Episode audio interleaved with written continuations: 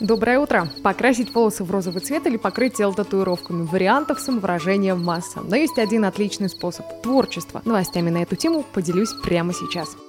Физика может быть творческой. В Тюмени учеников техникума на контрольном попросили нарисовать ежей, кошек и динозавров. И это вовсе не шутка, а реальное задание от учительницы, которая таким образом решила снизить уровень стресса у учеников. Заодно преподавательница пообещала поставить балл за выполнение творческого задания. Естественно, с испытанием справились все.